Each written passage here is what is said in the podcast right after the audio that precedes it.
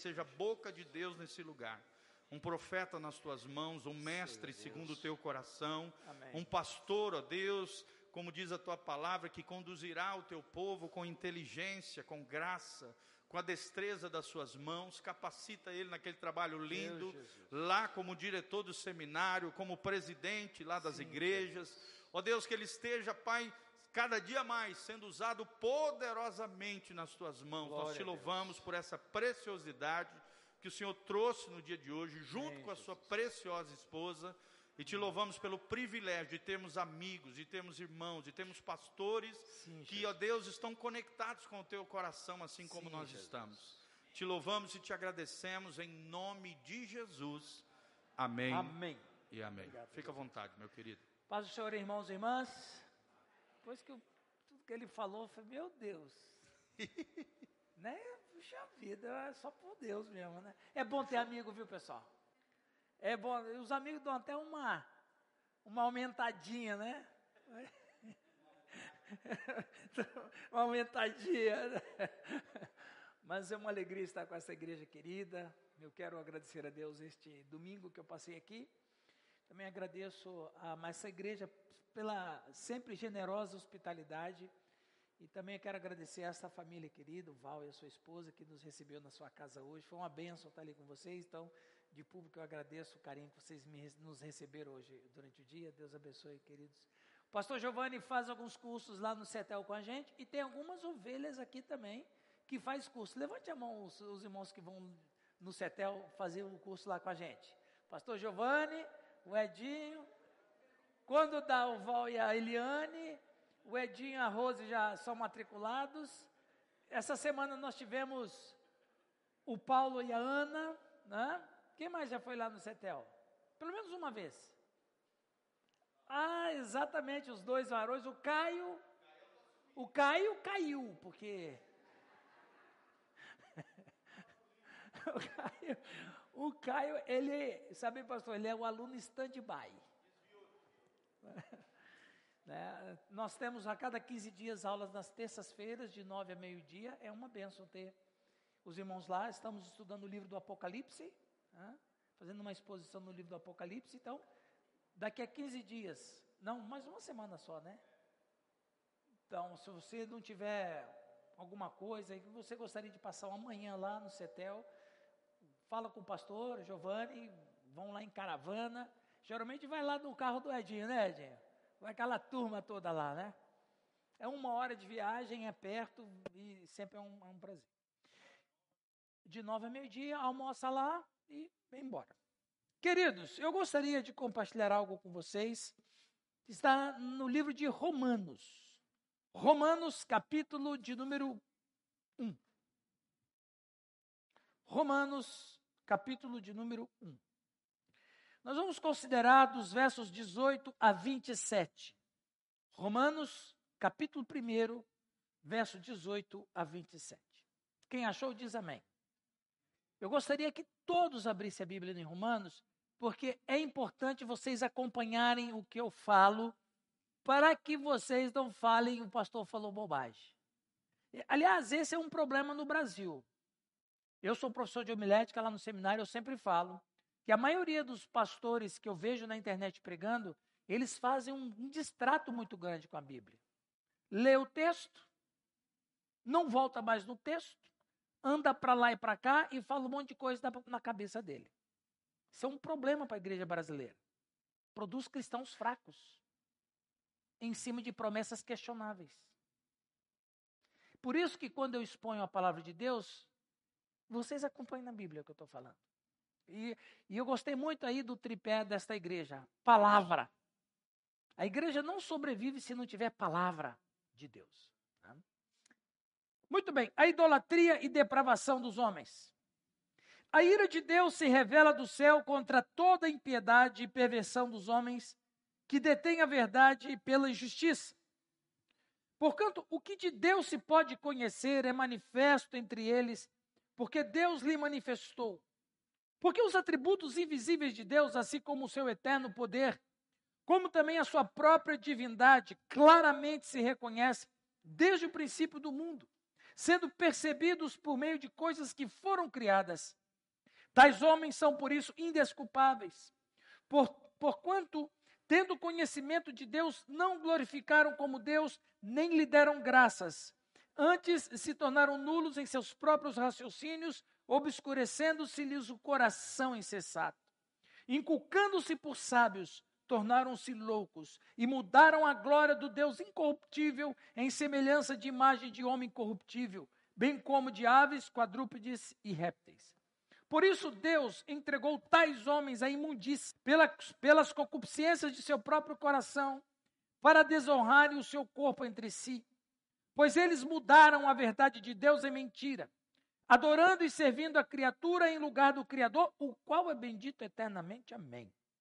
Por causa disso, os entregou Deus a paixões infames, porque até as mulheres mudaram o modo natural das suas relações íntimas por outro contrário à natureza.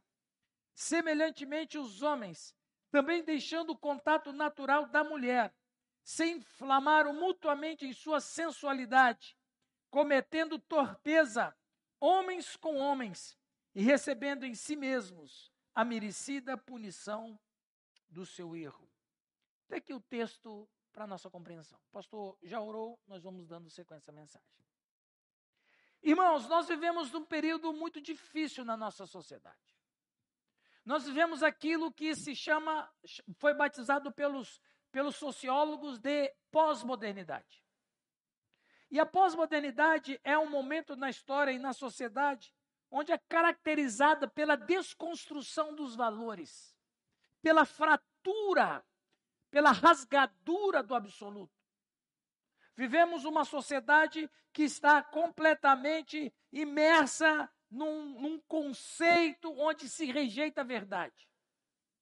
Vivemos numa sociedade onde, de fato, as pessoas são o seu próprio Deus. Uma sociedade pós-moderna é uma sociedade onde é uma época de destruição das referências, o aniquilamento da moral. Eu estava dando uma palestra numa igreja e eu gosto, numa igreja pentecostal, e eu, eu gosto de provocar os irmãos pentecostais. E eu disse assim, irmãos, do jeito que as coisas estão indo, nós vamos ter saudade da imoralidade. Uns já quiseram expulsar o demônio em mim, né? Eu disse, o que é imoralidade? Imoralidade é uma ação reprovável porque você tem uma referência moral. Mas nós estamos caminhando para a amoralidade, onde não tem mais referência. Enquanto tem moralidade, tem uma coisa que serve, é isso que você está fazendo é imoral. Mas nós estamos indo para a moralidade. E nós precisamos tomar muito cuidado. A pós-modernidade já é um terreno fértil para as ideologias que estão aí. E nós precisamos tomar cuidado. O texto de Romanos ele é absolutamente moderno e atual e ele fala exatamente quase como que o apóstolo Paulo, um profeta, olhando como que será a sociedade no futuro. Porque, de fato, meus irmãos e minhas irmãs, nós estamos vivendo dias nebulosos no Ocidente. Nós estamos vivendo essa aniquilação da moral.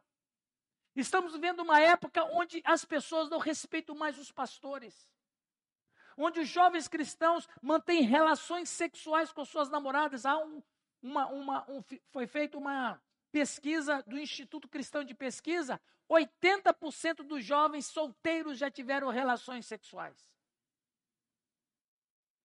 Nós estamos vivendo uma época em que falar que, que esse tipo de relação sexual é pecado, os jovens já não ligam mais.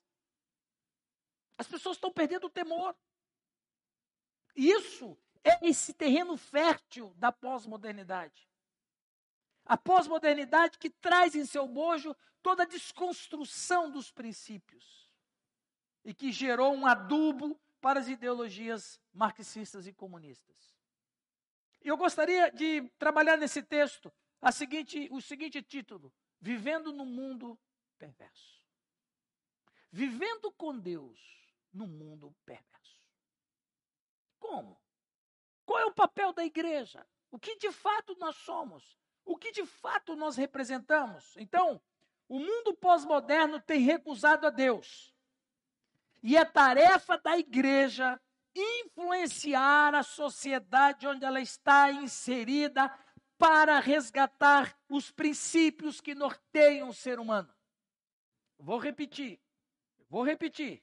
O mundo pós-moderno tem recusado a Deus e a tarefa da igreja é influenciar a sociedade para resgatar os princípios mais importantes para o ser humano.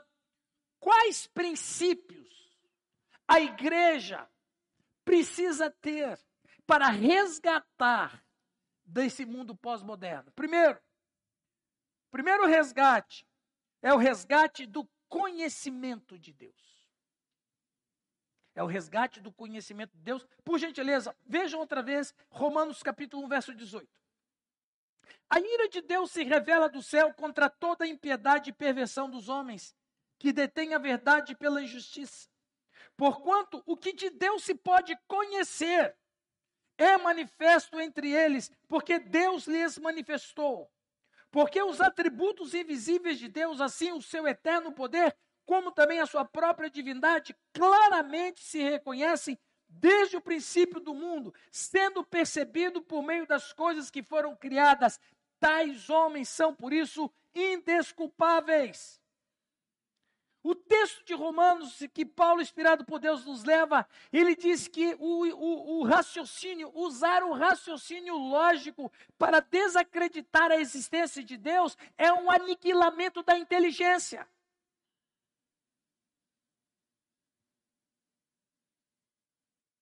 Ou seja, nós vivemos numa sociedade em que Deus não, me desculpe a expressão, vivemos numa sociedade onde Deus não fede nem cheira. E a igreja precisa resgatar isso. A igreja, ela é representante de Deus nesse mundo. E veja aqui, meus queridos, o apóstolo Paulo diz no verso 19 e 20 o seguinte: no verso 19 diz: porque o que de Deus se pode conhecer, conhecer é do grego gnosco. Conhecer, gnosco é uma experiência sensorial. Ou seja, você diz assim: ah, você já comeu uma comida, você já bebeu uma limonada sem, sem açúcar? O camarada vai falar assim: eu, eu, eu, nós, no nosso contexto, a gente fala, não, eu, eu já tomei uma limonada sem açúcar. Mas no grego, ele vai usar gnosco. Eu conheço limonada sem açúcar porque eu senti. Então, o que Paulo está dizendo aqui no grego é o seguinte: o que de Deus se pode conhecer, nós podemos experimentar Deus. E mais, eu vou experimentar Deus de que maneira? E ele vai dizendo ali, ó, porque os atributos invisíveis de Deus, assim o seu eterno poder, como também a sua própria divindade, claramente se reconhecem claramente se reconhecem, ou seja, Deus pode ser percebido pelos meios da materialidade. E esse é o primeiro resgate que a igreja tem que fazer nessa sociedade perversa: resgatar o conhecimento de Deus. Então, meus queridos, o apóstolo Paulo está dizendo assim: ó, mesmo com todas as provas materiais, e na teologia a gente chama de teologia natural. Certo aí, pastor Giovanni? Você que estudou em 200 seminários, né? Isso aí, né? Teologia natural é a parte da teologia que diz o mundo, o, o, o que a gente observa na natureza é prova evidente que Deus existe. Só que a teologia natural é boa até certo ponto. Porque nós podemos ver toda a natureza, nós podemos ver tudo aquilo que foi criado pela mão de Deus. Aí você, inegavelmente, intelectual, intelectualmente, racionalmente, você não pode pensar que isso tudo veio do nada. Veio de forma espontânea. Não, teve uma mão criadora. Então, a teologia natural vai dizer: todas as coisas que existem na natureza, prova evidente, inconteste que teve um criador. Ok, é isso mesmo. Mas a teologia natural não vai dizer se esse Deus me ama. Se esse Deus quer se relacionar comigo.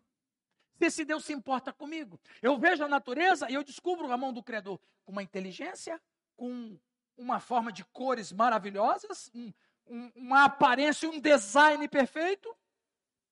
O Criador é perfeito, eu vejo isso daquilo que ele fez, mas eu não sei se de fato ele se importa comigo. E aí é que o apóstolo Paulo vai dizer que Deus nos ama e ele tem um propósito para nós. Agora, como é que é possível a gente ter a percepção de Deus? Esse gnosco, esse claramente se reconhece desde a fundação do mundo, de algo que Deus nos deu, nos deu que se chama cognição. O que é cognição? Cognição é o processo da aquisição do conhecimento, incluindo a reflexão, a imaginação, a atenção, o raciocínio, a memória, juízos de valores, isso se chama cognição. É um presente que Deus nos deu e colocou dentro de nós. É a percepção, a, é, a percepção visual e auditiva. É a aprendizagem, é a consciência, são as emoções. São os processos mentais que me põem de par no mundo. Isso é cognição. Isso é um princípio que Deus deu para nós. A capacidade intelectual de conhecer, de aprender a falar, de aprender a escrever, de aprender línguas. Quem trabalha com crianças em escola, quando chega assim, fulano, aquele menino, aquela menina, tem problema cognitivo. Ou seja, ele tem dificuldade de aprender. O apóstolo Paulo aqui, ele está dizendo, e claro que a palavra cognição, da, que é uma palavra batizada na neurociência, é moderna, mas ele diz isso nos seus primórdios do século I. Ou seja, a cognição é aquilo que me põe no mundo. Eu posso perceber Deus através da cognição. Eu olho tudo e falo, não é possível que esse, esse, essas coisas vieram tudo assim, do nada, de uma forma espontânea. Agora, existe uma outra coisa chamada imunização cognitiva. O que, que é imunização cognitiva? É uma teoria da neurociência que diz o seguinte: tem pessoas que não querem aceitar um fato como verdade. Então, ele se autovacina contra a verdade. Isso se chama é, imunização cognitiva. Você pega, você mostra a foto, checa assinado, vídeo, mas ele fala assim: não, não acredito nisso. Não, mas olha aqui, rapaz, ele roubou mesmo, está aqui a prova. Olha ele aqui. Não, mas isso aí ele não está roubando, ele estava ajudando o outro. Não, mas ele aqui, olha. Então veja, Hoje no Brasil, através da ideologia, nós estamos mudando a verdade, que é um fato, pela imunização cognitiva. Não, mas tem provas evidentes que houve roubo. Não, não, não roubou não, não tem roubo nenhum não. Não, mas olha os vídeos aqui, não. Ele estava conversando com o amigo dele, marcando um, um jantar. Pessoas que não acreditam naquilo que está vendo, é uma imunização cognitiva. Igreja, preste atenção. O, o, nesse resgate do conhecimento de Deus, é necessário que as pessoas conheçam a verdade, porque Deus é a verdade. Deus não é uma narrativa, Deus não é mitológico, Deus não é uma, como diz o, o Feuerbach, uma ideia do homem. O Ludwig Feuerbach, um teólogo filósofo do século XVIII, ele vai dizer que não foi a ideia que criou o homem, foi o homem que criou a ideia. Nós não somos isso. Paulo disse em 1 Timóteo 4,1: Ora, o Espírito afirma expressamente que nos últimos tempos alguns apostatarão da fé por obedecerem a espíritos enganadores. Preste atenção, meus queridos. É sério isso aqui. E é ensino de demônios pela hipocrisia dos que falam mentiras e que têm cauterizado a própria consciência. O que Paulo está dizendo aqui é que a sociedade vai chegar num dia em que eles não vão querer aceitar a verdade, mas vai acreditar em narrativas, porque tem imunização cognitiva. E Paulo vai dizer, porque eles quebraram o fusível moral. Em 2 Timóteo 4 é mais claro ainda.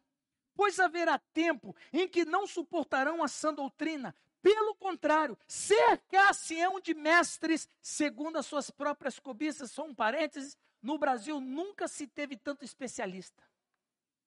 Tem especialista para tudo. E geralmente especialista da mídia é tudo especialista que não aceita o outro lado. Pode reparar. Por quê? Porque eu vou me cercar de especialistas, não que falam a verdade, mas especialistas que falam o que eu quero ouvir. Para quê? Para aumentar a dosagem da imunização cognitiva. Vamos despertar a igreja. Olha, Paulo vai dizer. Preste atenção. Cercar-se-ão de mestres segundo as próprias cobiças. Como que, sentindo coceira nos ouvidos, se recusarão a dar ouvidos à verdade, entregando-se a fábulas. Eu quero perguntar o que é uma fábula? O que é uma fábula? É o Papai Noel. A mula sem cabeça. Fábula é uma narrativa. Agora, preste atenção no que ele diz. Se recusarão a dar ouvidos à verdade. O que é verdade? Na filosofia tem várias definições. Aí você vai encontrar verdade objetiva, verdade subjetiva, um monte de verdade. Verdade como fato, verdade como conceito. Mas vamos pegar aqui do que a gente interessa. Verdade como um fato. Está ali. A poltrona da igreja Casa da Rocha é cinza. Por que, que eu posso afirmar isso? É verdade ou mentira? Por quê? É um fato. É mesmo, não é roxa. Não é verde. Se fosse verde é porque o pastor é palmeirense. Não é verde, é cinza. O que é isso? Verdade. Mas alguém que não quer aceitar que ela é cinza vai dizer: não, ela, ela é verde. Imunização cognitiva. Paulo já falou isso. Os créditos tem que dar para Paulo, não é para a neurociência moderna. Ele já falou de imunização cognitiva no século I. Agora, a grande questão é por que, que as pessoas querem imunização contra a verdade? Duas razões. Primeiro, para aliviar a própria consciência. Porque a pior coisa que um ser humano pode ter na vida é uma mente acusativa. É a campainha que fica quebrada dentro do sujeito.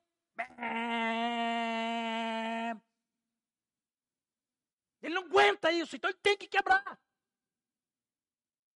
É imunização, é a, é a anulação da própria consciência. Segundo, para dar sequência, a, sequência aos desejos do seu coração. A consciência, meus irmãos, tem a função de julgar nossos pensamentos, atitudes e comportamentos. Isso é função da consciência. Eu sou convidado a fazer alguma coisa ou falar alguma coisa, mas em milésimos de segundo aquilo que eu quero fazer ou aquilo que eu quero falar, ela é levada à minha consciência, e minha consciência vai dizer se eu faço ou não.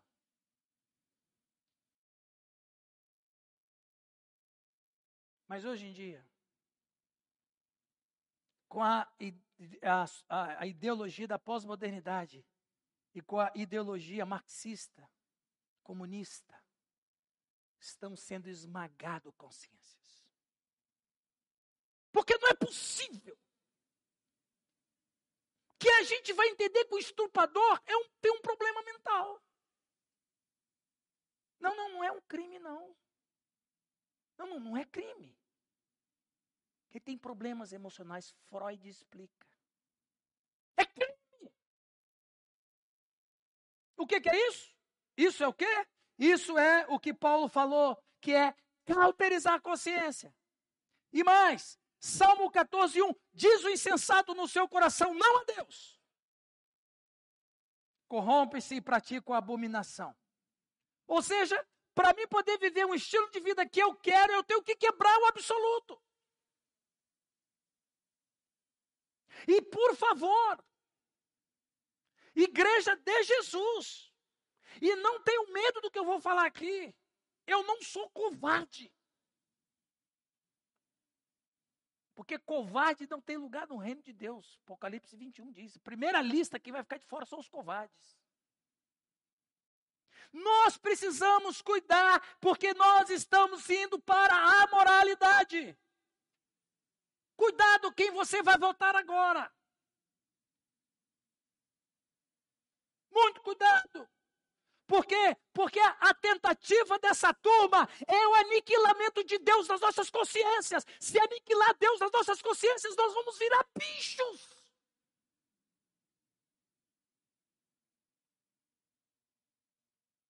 Bichos. Monstros.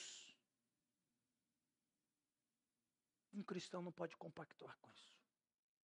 Não pode compactuar com isso. É a palavra de Deus que eu estou pregando aqui.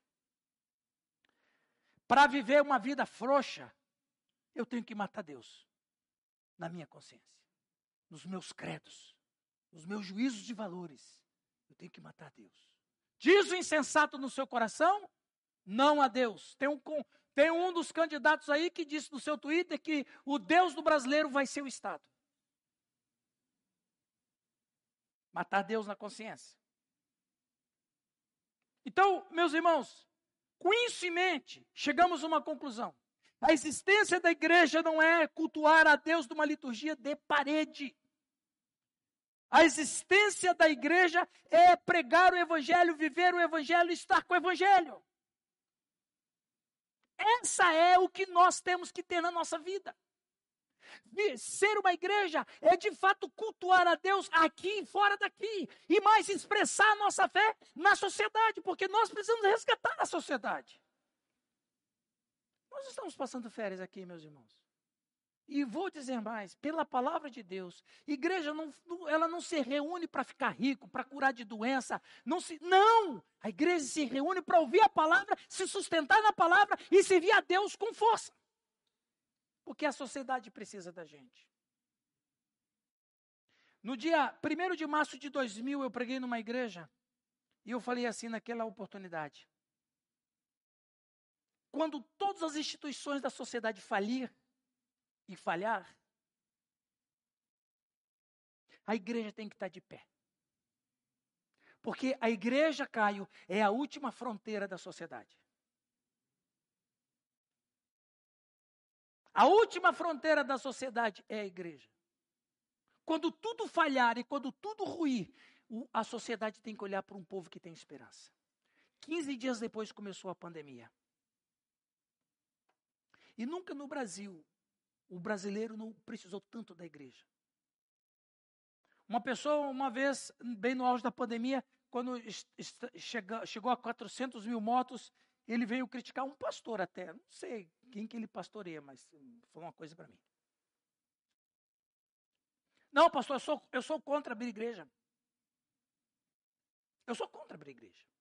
A igreja tem que estar fechada. Olha aí, 400 mil mortos. Eu disse para ele: se a igreja não está junta orando, seriam 800 mil.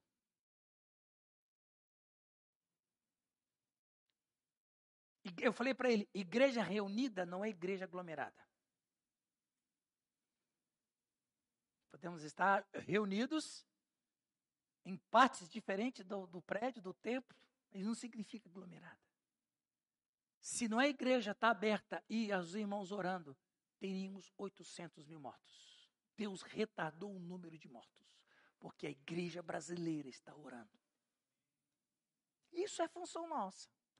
Em segundo lugar, o segundo resgate que a gente precisa ter na igreja é a importância da glória de Deus na vida. A importância da glória de Deus na vida. Versículo 22. Inculcando-se por sábios, tornaram-se loucos mudaram a glória do Deus incorruptível em semelhança de imagem do homem corruptível, bem como de aves, quadrúpedes e répteis. Veja, irmãos e irmãs, como é difícil viver numa sociedade que bate palma para o pecado, abrir o coração e confessar com a boca que Deus ele, ele merece toda a nossa adoração. E é tão interessante essa questão que todos nós fomos criados para estar em relacionamento com quem nos criou. E veja que coisa interessante, está falando isso com o Val hoje. Não adianta. Se a pessoa não quiser adorar a Deus, ele vai adorar qualquer outra coisa, porque o que está dentro dele impele ele para uma adoração. E a adoração que eu quero dizer aqui nessa hora, e eu vou falar um pouquinho mais detalhado daqui a pouquinho, adoração não tem, não tem uma relação a ver direto com música. A música faz parte, mas a música não é adoração. Adoração, no grego proskunel, é uma submissão. Proscunel significa se dobrar tanto diante de uma pessoa que você vai beijar os pés dela. Inclusive, os antigos doutores da igreja do século III e século IV, eles diziam que proscunel, eles popularizaram nas suas dias, dizendo que proscunel é terreno do beijo. Ou seja, quando Deus criou o homem, Deus, o homem não foi criado simplesmente para ter uma existência sem propósito. A nossa existência tem propósito e o nosso propósito é viver de uma harmonia com esse Deus que nos criou. E se eu não estou vivendo em harmonia com esse Deus que me criou, se eu não estou vivendo uma adoração com esse Deus que me criou, a minha vida é nula. Então, eu não quero Deus. Não, não, eu não quero Deus. Mas eu não posso ficar sem adorar. Então o que, que o camarada vai fazer? Ele vai adorar qualquer coisa. E isso é muito claro quando Paulo diz aqui: olha, inculcando-se por sábios, tornaram-se loucos e mudaram a glória do Deus incorruptível em semelhança de imagem do homem corruptível, bem como aves, quadrúpedes e répteis. Olha aqui, meus irmãos mudaram a glória do Deus incorruptível, ou seja, mudaram o alvo da adoração. Está, versículo 25, pois eles mudaram a verdade de Deus, Paulo falando dos romanos, mudaram a verdade de Deus em mentira, adorando e servindo a criatura em lugar do Criador. Ou seja, meus irmãos e minhas irmãs, há no coração do ser humano em cada cultura, em cada parte do globo, em toda a história da civilização humana, um desejo incutível de se prostrar diante de alguém maior.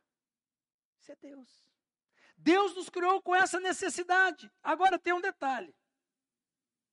Por que, que a humanidade não quer adorar a Deus? Por que, que a humanidade ou a sociedade romana não queria adorar a Deus? Veja, eles não é que Deus não existiam, eles não quiseram adorar a Deus, quiseram adorar outras coisas, até répteis. Talvez fazendo referência a Esculápio, Deus do, da medicina. Então veja, no homem civilizado, ele vai dizer assim: ah, eu não aceito adorar a Deus, porque essa história de Deus é só os, só os incultos, os iletrados que creem. Não, não quero, não quero. Mas ele adora para alguém. Ele adora alguém. E talvez ele adore a mente humana. Segundo, do homem civilizado, como os, os, nativos das matas e das florestas, sentem a necessidade de adorar. Então eles adoram qualquer coisa. Ou seja, seja um homem civilizado, seja um homem incivilizado, todos nós que somos criaturas de Deus estaremos querendo e necessitando de adorar. Por isso que a igreja tem que resgatar esse princípio. Porque nós não podemos passar a nossa existência sem estar adorando a Deus, ou sem estar debaixo de suas ordens. Irmãos irmãs, complicado o homem dar glória a Deus. Dizer que Deus é tremendo, Deus é poderoso, Deus é eterno, imutável, infinito em grandeza, onipotente, onisciente, onipresente, santo, soberano, cheio de misericórdia, sábio, justo, compassivo, longânimo, cheio de amor, socorro na hora da angústia, Deus da nossa redenção, Deus que está conosco.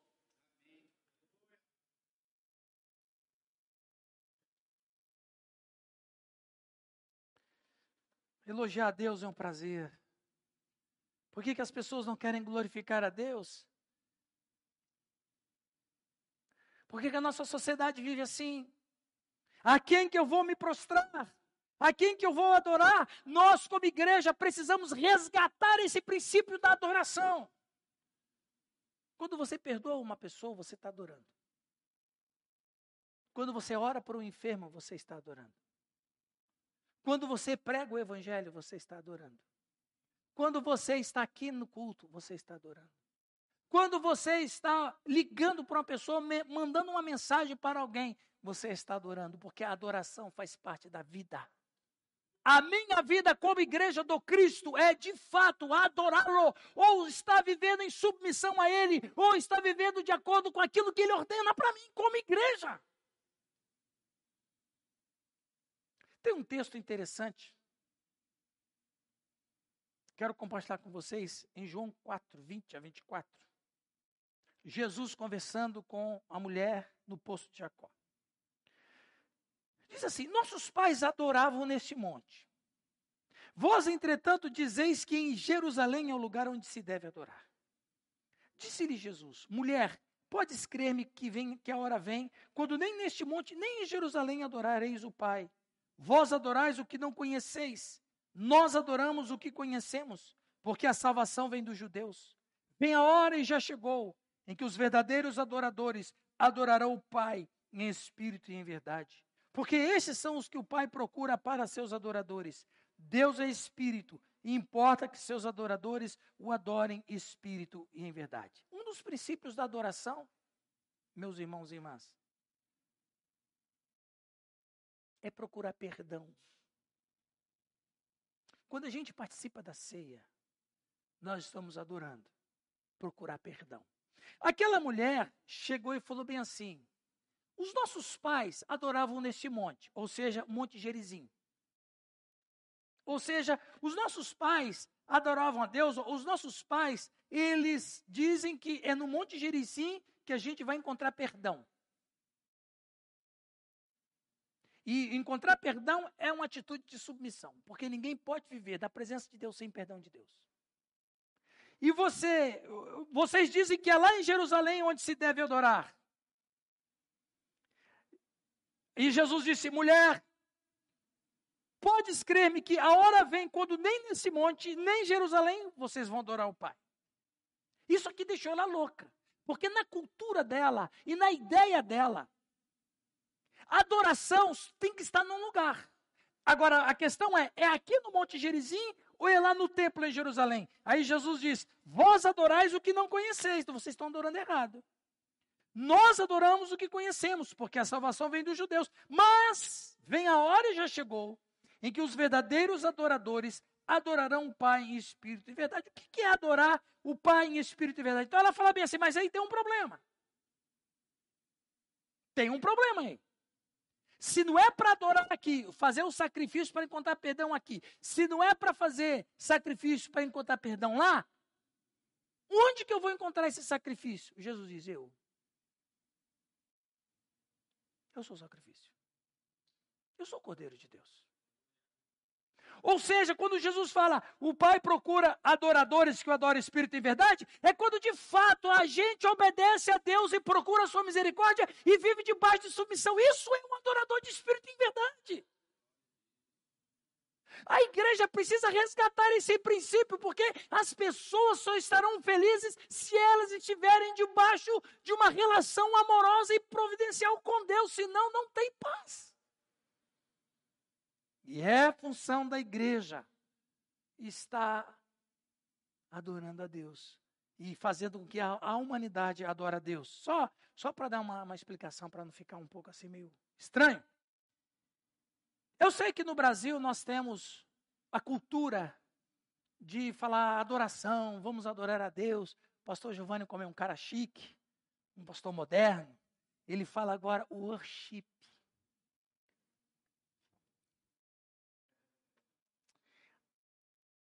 Cantar para Deus em grego é iminel. Iminel é o que nós temos de hino. Iminel Uminel significa adorar com canto. Proscunel é vida.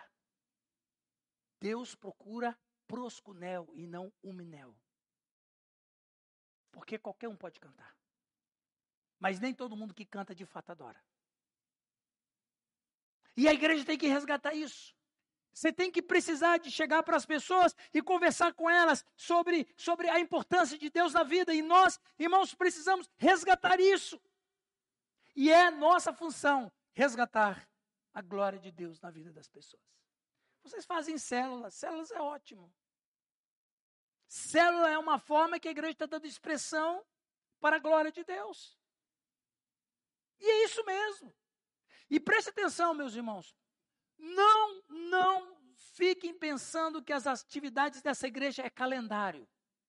Não, isso aí é para clube. A igreja não faz nada em calendário, por mais que coloque-se num papel. A igreja faz por proscunel. por adoração. Culto não é algo que você faz de calendário. Culto, quando você vem para cá, quando eu estou também junto com os outros irmãos, isso tudo está virando uma coisa chamada adoração, aqui e lá fora. Porque se a gente for pensar que tudo que a igreja faz é calendário, então acabou a igreja. Tá? Em último lugar, para o conforto dos irmãos. Né? A terceira questão que a gente tem que resgatar na sociedade: resgatar a vida que Deus dá. Primeiro, a igreja tem que resgatar o conhecimento de Deus. Segundo, a igreja tem que resgatar a glória de Deus na vida das pessoas. E terceiro, a igreja tem que resgatar a vida que Deus dá. Versículo de número 24. Por isso, Deus entregou tais homens à imundícia, pela concupiscência de seu próprio coração, para desonrarem o seu corpo entre si. Pois eles mudaram a verdade de Deus em mentira, adorando e servindo a criatura em lugar do Criador, o qual é bendito eternamente. Veja, Jesus Cristo, quando ele disse em João 14 que ele é a vida, ele não está falando que ele é bio. No grego, bio é vida, uma vida contingencial, biológico. No grego, ele chama zoe. Zoe é uma vida interior plena. É o fôlego de Deus restaurado, é o fôlego de Deus recuperado. Sabe o que, que nós precisamos fazer? Recuperar esse fôlego de Deus na sociedade, meus irmãos. Porque a sociedade está fraturada com as suas relações com Deus. E nós precisamos, como igreja, soprar na, nas narinas do povo. O Espírito Santo que habita na igreja, o Espírito Santo que possui a igreja. Não é a igreja que possui o Espírito Santo, é o Espírito Santo que possui a igreja. E o Espírito Santo que possui a igreja nos ajuda a soprar nas narinas da sociedade. Porque quando a igreja sopra, da igreja sai vida. Quando Paulo diz que nós somos o corpo de Cristo, o que é um corpo? Um corpo é um ser que carrega uma persona. É o seu, a sua individualidade, é a sua pessoalidade, é você como pessoa. Isso é persona, isso está dentro de você. Essa parte material que está dentro da gente. Essa persona que faz eu ser quem eu sou. Não é o corpo. O corpo ele é apenas uma, uma das partes do homem que é físico. Mas o que me faz ser quem eu sou é, é a minha persona é a minha alma. Quando Paulo diz que o Espírito, a, a igreja é corpo do Espírito Santo, entende-se que dentro do Espírito Santo tem o Espírito de Cristo, e o Espírito de Cristo é vida. E quando a igreja sopra nas narinas da sociedade, ela passa a ter vida.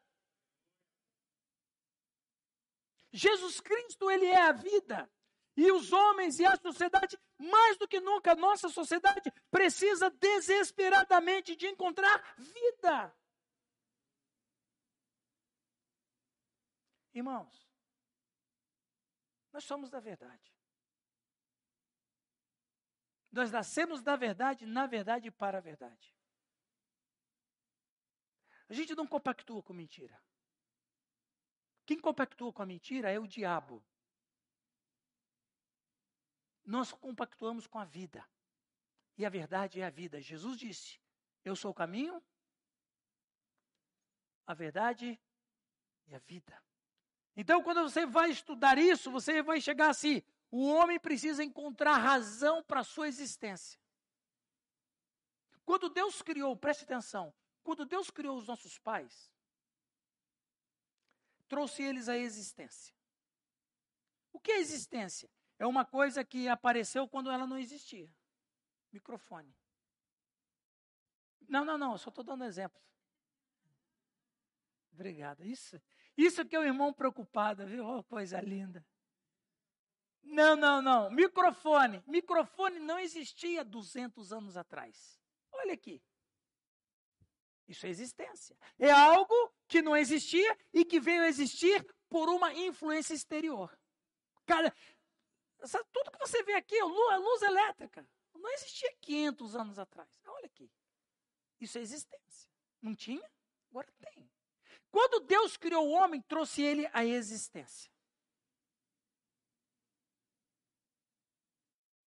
E interessante, pastor Giovanni, estava dando uma estudada mais profunda sobre isso. Quando Deus criou Adão, ele já respirava, como os animais.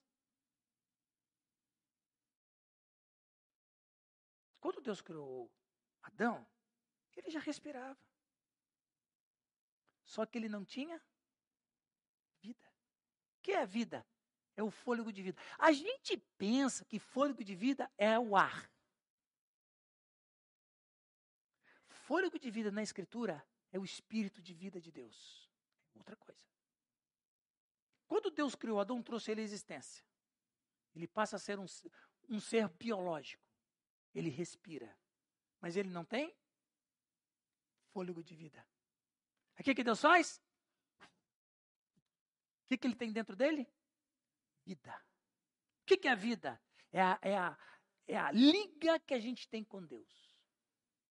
Quando o homem peca e ele e sua esposa são expulsos do jardim, eles saem só com a existência. A vida fica. Porque senão, pastor Giovanni, por que, que eles não morreram sufocados? Pastor Rildo, você que um homem extremamente inteligente, sou fã das suas ministrações. Mas era baiano, né? Por que, que quando Adão e Eva, quando eles foram expulsos do jardim, por que eles não morreram sufocados? Porque eles respiravam. Mas o que, que eles não tinham mais? O que, que eles não tinham mais? Fôlego de vida. Onde ficou o fôlego de vida? No jardim. O que, que, eles, o que, que eles passaram a ter apenas? Existência. Passaram-se milênios, até que um certo homem disse assim: Eu sou o caminho, a verdade e a vida. Quando uma pessoa entrega a vida a Jesus Cristo, a vida que ficou no jardim volta nele. Ele agora tem existência e ele tem vida. E a vida de Deus em nós é que faz a nossa vida ter propósito.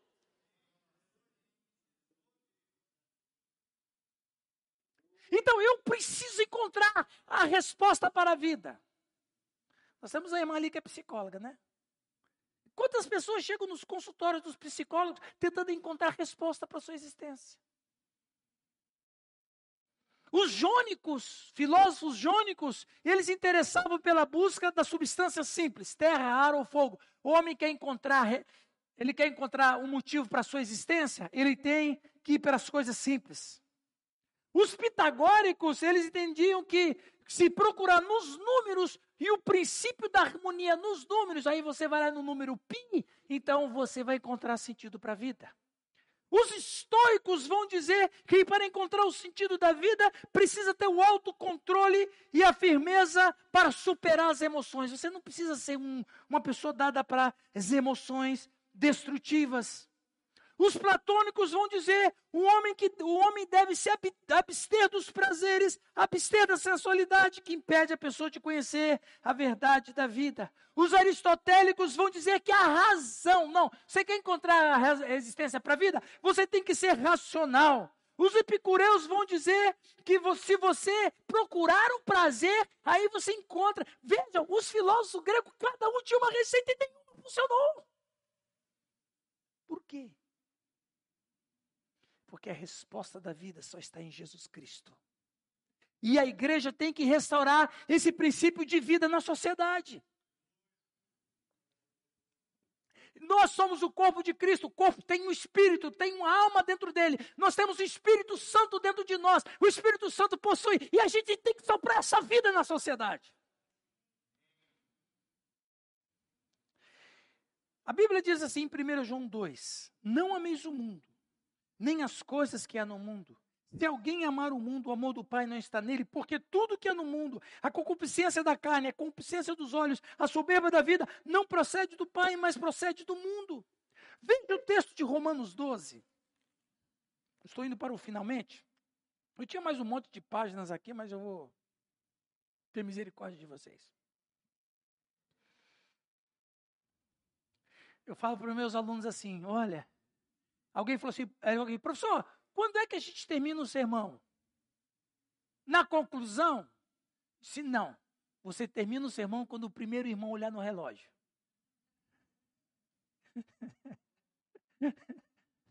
Primeiro irmão que olhou o relógio, pode parar, que seu sermão acabou. seu sermão acabou. Né? Até agora ninguém olhou o relógio. Edinho, não olha o relógio. É, igual aquela história, só uma brincadeirinha. Tinha um pastor pregando.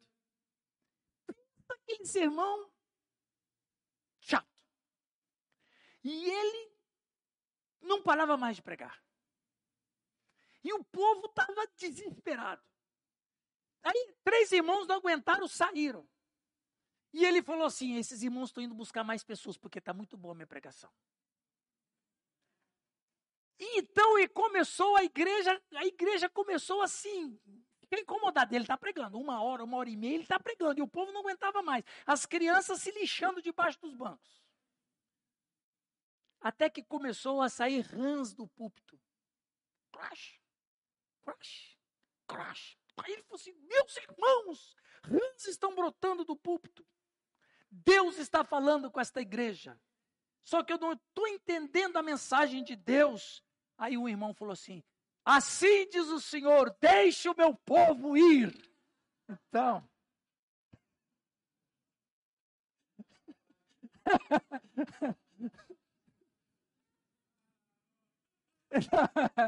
então, exato. Antes que as rãs comecem a brotar aqui do púlpito. Não duro que eu contei essa história na minha aula. Aí quando deu 10 horas, sabe que 10 horas o sujeito já está baleado, né? 10 da noite. Aí teve um aluno, tem aluno que não é de Deus. Sempre tem um aluno que não é de Deus. E um aluno falou assim, Crash. Dias depois que eu falei isso, teve um aluno que falou, Crash. Pronto, acabou a aula. Acabou, não tive condição mais. Deixa o meu povo ir. Só falta mais três pragas, né? Muito bem. Romanos 12 vai dizer assim: 1. Um, Rogo-vos, pois, irmãos, pela misericórdia de Deus, que apresentei o vosso corpo por sacrifício vivo, santo e agradável a Deus, que é o vosso culto racional. E não vos conformeis com este século, mas transformai-vos pela renovação da vossa mente para que experimenteis qual seja a boa, agradável, perfeita vontade de Deus. Esse texto é muito conhecido. Mas sabe o que está impresso nesse texto aqui, Paulo? Uma coisa chamada cultura. Cultura. O que é a cultura? A cultura é, é que estava impregnada nos romanos. Na cultura romana, eles eram seres superiores. Eles chamavam o mundo cosmos somente o mundo habitável, o mundo do Império Romano. Fora do Império Romano não tinha nada. Os bárbaros. Então, para o romano, o que importava tudo era a cultura deles. A cultura dos romanos era mais importante. Eles tinham um sistema de governo que era divino. César era considerado um deus. A religião era povoada com milhares de deuses. Cada divindade afetava a profissão. O exército era a mão forte do imperador e que adorava o Ares, o deus da guerra. O comércio era movimentado e grande parte tinha ligações profundas com a religião. O turismo religioso era intenso naqueles dias. O ocultismo era praticado em larga escala. Aí Paulo quis dizer o seguinte: se vocês querem entender Deus, vocês têm que se abster dessa cultura. Se vocês querem entender Deus, vocês têm que se abster dessa cultura. Aí ele, quando ele diz aqui, e não vos conformeis com este século, ele está dizendo, não vos conformeis com, este, com esta cultura. Porque a cultura nos impede de reconhecer a Deus. Uma má cultura. Pois bem, o que, que a igreja fez? O apelo que Paulo faz é o seguinte: nós temos que renovar a sociedade. A cultura tem que ser outra. Agora, meus irmãos, preste atenção. Ser cristão naqueles dias seria um rompimento social, profissional com a sociedade de seus dias. Por quê? Veja, quando as pessoas começaram a se converter a Cristo no século I, olha a convulsão social que aconteceu. Faliram as fábricas de ídolos. Houve um desemprego de muitos sacerdotes pagãos. A condução do exército foi alterada. O mapa familiar foi modificado, o comércio foi alterado, alterou o quadro de turismo religioso, alteraram-se as profissões. Por quê? Porque a profissão estava ligada com a religião. O exército adorava Ares, o deus da guerra. Quando soldados é, do império se converteram a Cristo, eles não adoravam mais Ares, eles adoravam Jesus. Houve uma convulsão. Ou seja, ser cristão naqueles dias era mudar a cultura.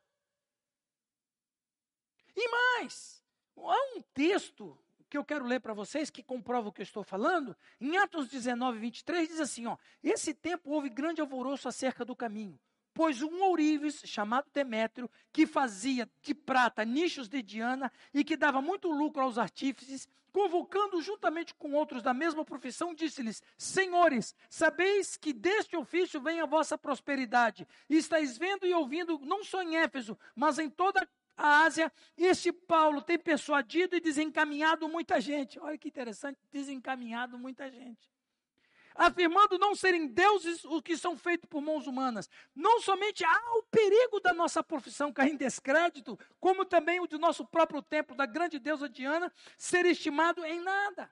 O que, que o Demétrio está dizendo? Olha, esses cristãos estão trazendo convulsão social. Sacerdotes estão desempregados. A fé cristã promoveu o desemprego. Sabe por que, que eles fizeram isso? Porque eles queriam trazer vida à, sociedade. Será que a gente tem esse mesmo comprometimento, meus irmãos e minhas irmãs? Será que a gente pensa da mesma maneira em relação à, à sociedade que está aí?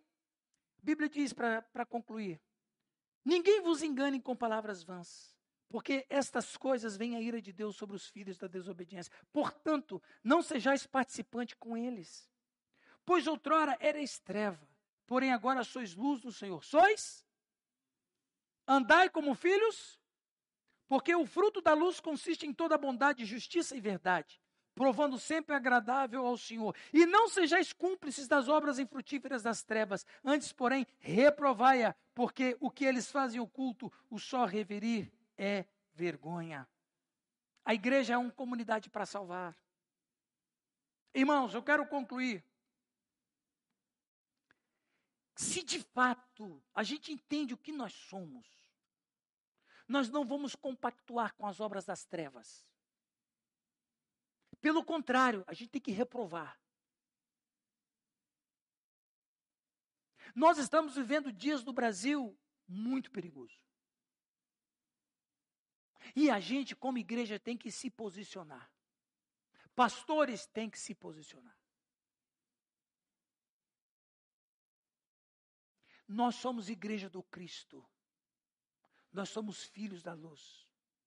Nós somos feitos pela verdade, na verdade e para a verdade. Nós não compactuamos com a mentira. Cuidado esse dia 30 de outubro. Um cristão, alguém me falou assim, pastor, um cristão pode ser comunista? Eu disse, não, não pode. Ele falou, por quê? Porque o cristão já tem um lado. O que, que tem no outro lado? Aborto, ideologia de gênero, desencarceramento de preso. Como é que a igreja, que é filho da luz, vai apoiar a obra das trevas? Como que eu posso fazer isso? Não é um homem, não é Lula ou Bolsonaro, a questão toda é o que está por detrás. Podia ser o João, Pedro, Maria, podia ser qualquer um. A grande verdade é qual o posicionamento da igreja nesse mundo perverso? É o posicionamento de Deus. Ah, o cristão pode ser comunista? Não pode. Porque o, o comunismo trabalha com o ateísmo. O comunismo quer destruir a nossa fé. O comunismo despreza a nossa crença. E, e mais ainda, despreza os católicos. Porque fazem coisas horríveis com os objetos católicos. Se você é de Jesus, você já tem um. O outro lado é trevas. Portanto, como igreja do Senhor Jesus, nós temos que nos posicionar nesse mundo do lado da verdade. A verdade está numa pessoa? Não, não está.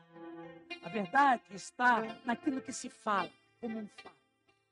E para nós que somos cristãos, a verdade é um homem, Jesus Cristo. É o lado dele que ele foi.